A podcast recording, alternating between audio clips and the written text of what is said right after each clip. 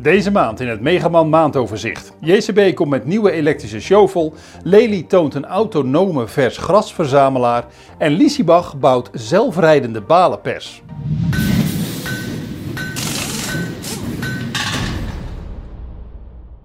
Het Britse JCB komt met een elektrische uitvoering van de 403 shovel.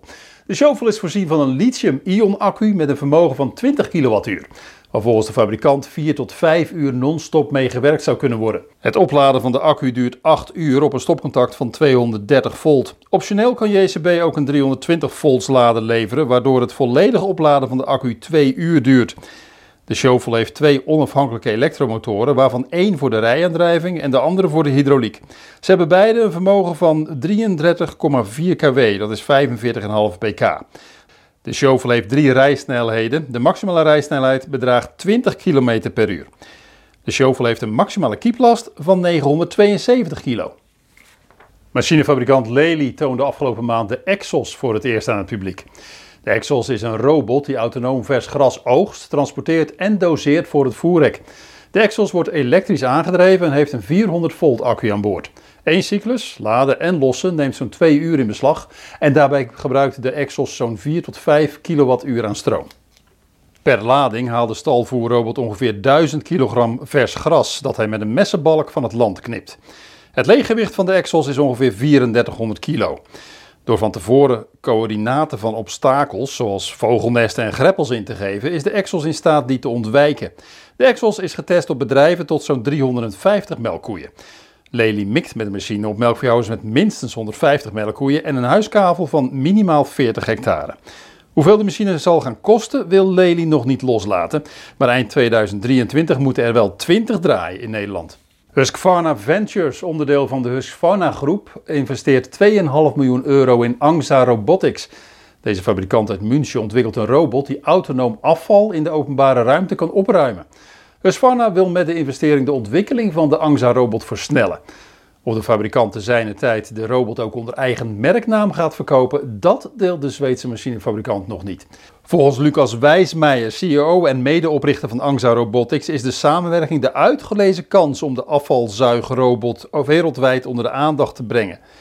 De Angsa-robot vindt zijn weg met behulp van GPS en kan volgens de makers ingezet worden bij evenementen, in parken en op particuliere grasvelden. Angsa heeft de robot uitgerust met een lithium-ion accupakket en werkt volledig elektrisch. Dankzij kunstmatige intelligentie onderscheidt de robot afval van andere zaken, zoals bladeren of insecten. De software wordt getraind met behulp van een eigen dataset met echte afvalbeelden. Zometeen beelden van een zelfrijdende balenpers. De samenwerking tussen de Schans en gebroeders Geens, de Belgische fabrikant van knikmops wielraders, komt vanaf 1 juli 2023 ten einde. Een langlopende discussie over de samenwerking en ontwikkeling van de knikmopsmachines is daarvan de oorzaak. Desondanks blijft de Schans wel knikmops wielraders verkopen.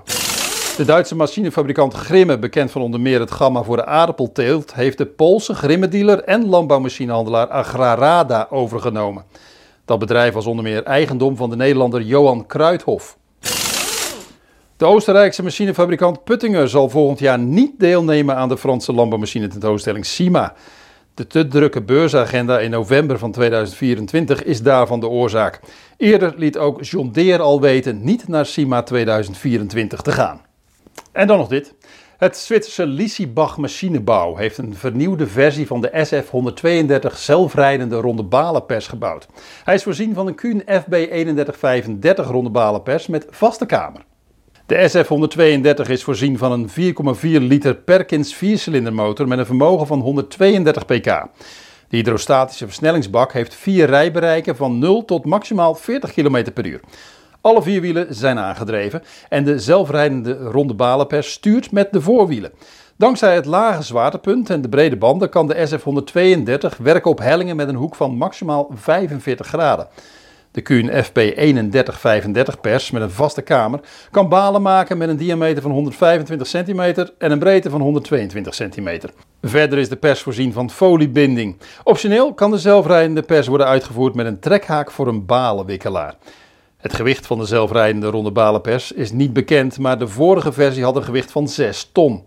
Lisibach bouwde de eerste versie van een zelfrijdende balenpers al in 2005. Tot zover de maand van Mechaman. Meer nieuws vindt u op mechaman.nl en in de vakbladen landbouwmechanisatie, veehouderijtechniek en tuin- en parktechniek.